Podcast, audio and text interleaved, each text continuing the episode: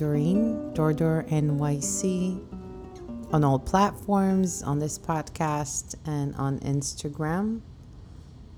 I I took some time to figure things out after the last episode. And and I I got to think about a few things that happened in the last few months. A lot of it are very new to me um, in discussing them, I guess, and opening them up. But here goes. I might regret this, but you know, if you don't try, you never know, right? So I actually wrote this episode.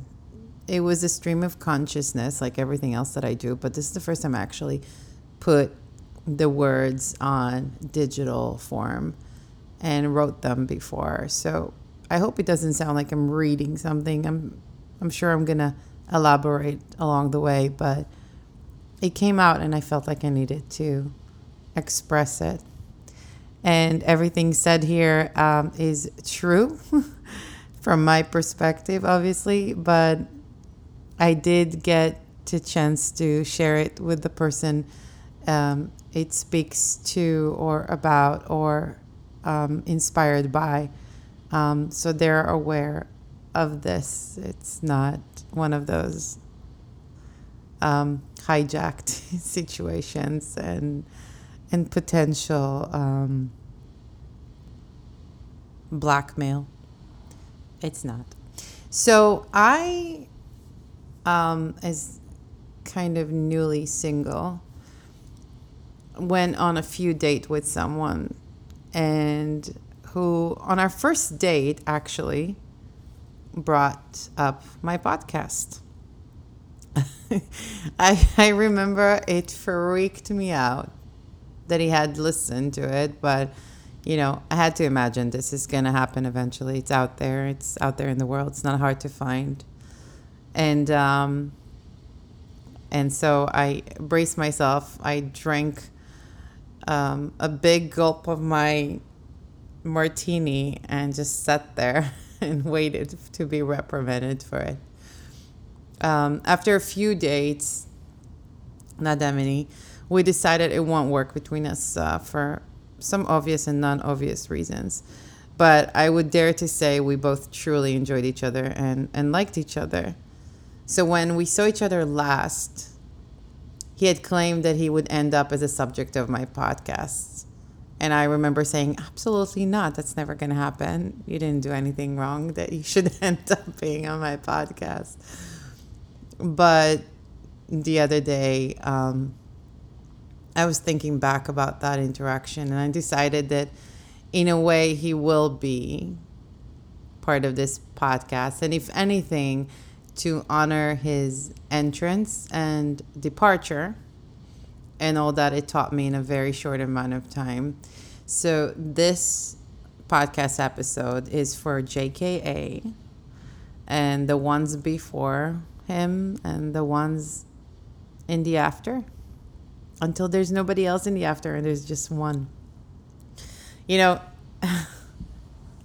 this is hard for me because becoming single in, in, in this time is not something I I was looking forward to or wishing or inspired by or I guess for the most part didn't think it would happen.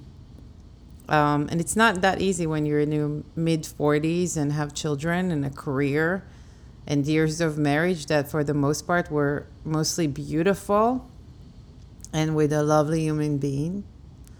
So starting over and all that it means brings brings a lot of questions about who you are, what you want in your life going forward, and what you don't want to sacrifice, compromise on, or settle. See, I'm foreign to the swiping mentality and physical judgment on these applications. And I've never been one to love my body that I live within. So I'm really learning to accept it in the process of these daily rejections. And they're they're fa- they're too way rejections, right?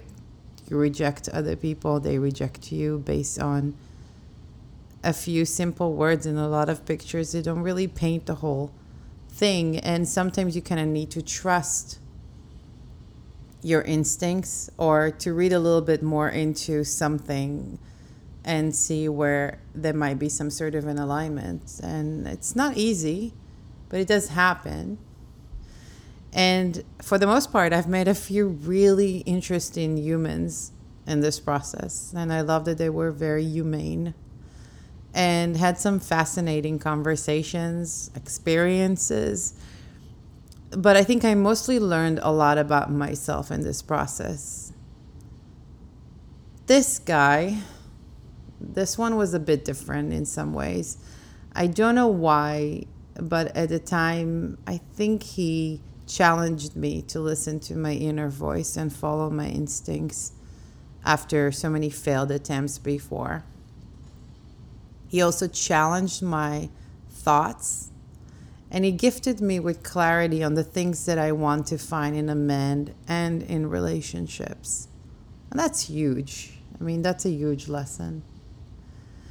One topic that I really wanted to bring up and is the center of this podcast, and which is why I can't do it without mentioning him.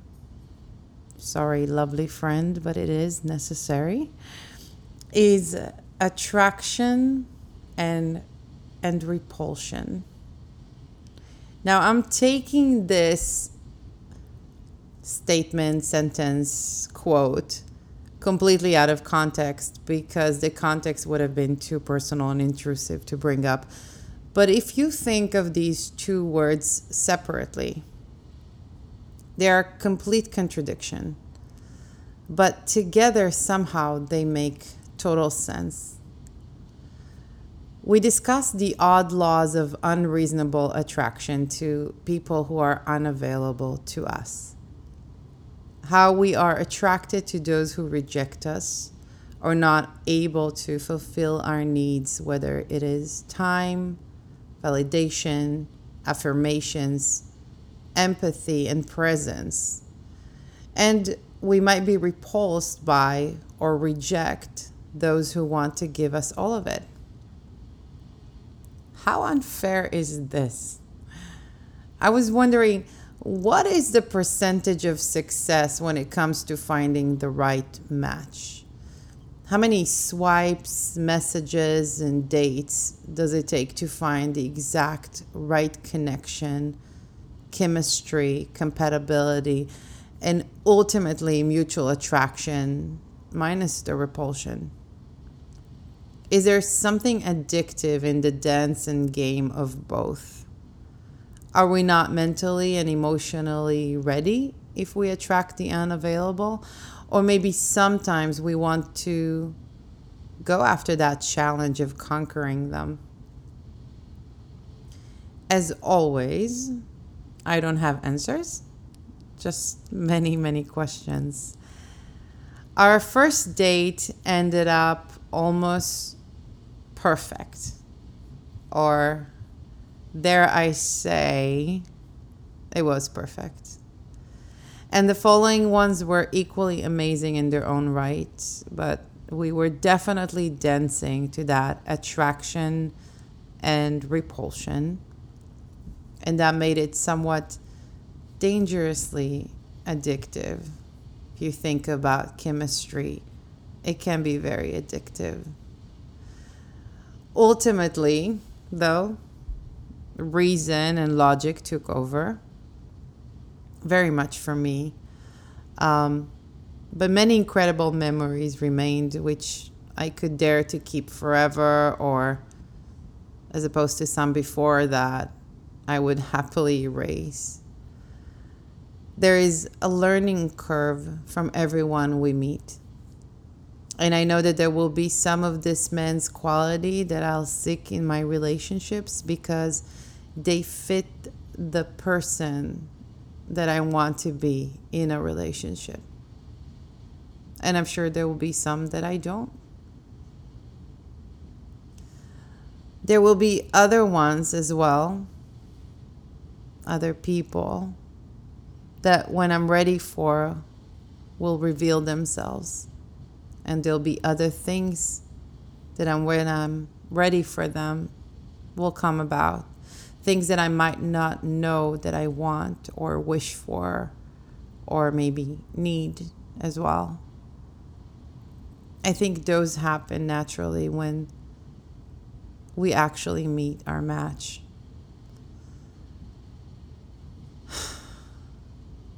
There isn't clear way of meeting the right person for you. Because ultimately, I think there's a lot of learning, unlearning, and experiencing that needs to happen in order for us to really know who we are. When you step away from a very long term relationship, any kind of relationship, you have to invent yourself, reinvent yourself in ways that are very painful. You want to learn from your mistakes, the ones that hurt your partners, that you caused, the ones that hurt you, and some of the decisions that may have led you to this exact place. And then the funniest of all is timing. How crucial is timing? It can play a huge part in this attraction and repulsion stage, where both sides are mentally, physically, somewhat circumstantially, or emotionally aligned. And or sometimes it's too much to bridge and the gaps are too vast, even if there's this great base to start off from. So, uh, this episode, short one, is dedicated to the many JKAs of the world out there, even though he thinks there shouldn't be that many. I disagree. Who barge in to your life unannounced, stir things up, and leave with so many questions, thoughts, and feelings but also with great understandings, experiences, memories, and feelings. I hope whatever comes your way, whoever you are listening to this, as hard as it seems, will also remain within you with the warmth it held and the openness it expended within you. So you are more prepared and open for all there, that there is out there for you and all that is about to come. I have been blessed with great experiences so far. Some have been painful, some have been a little sad, and some have been misaligned, but somewhere along the way, it led me to where I am now and to better choices, decisions, and attracting the right people for me. And it's been quite a ride. And I don't know if I'll keep talking about it in the future. This has been me kind of testing the waters on this subject is not an easy one for me. But I'm very grateful so far.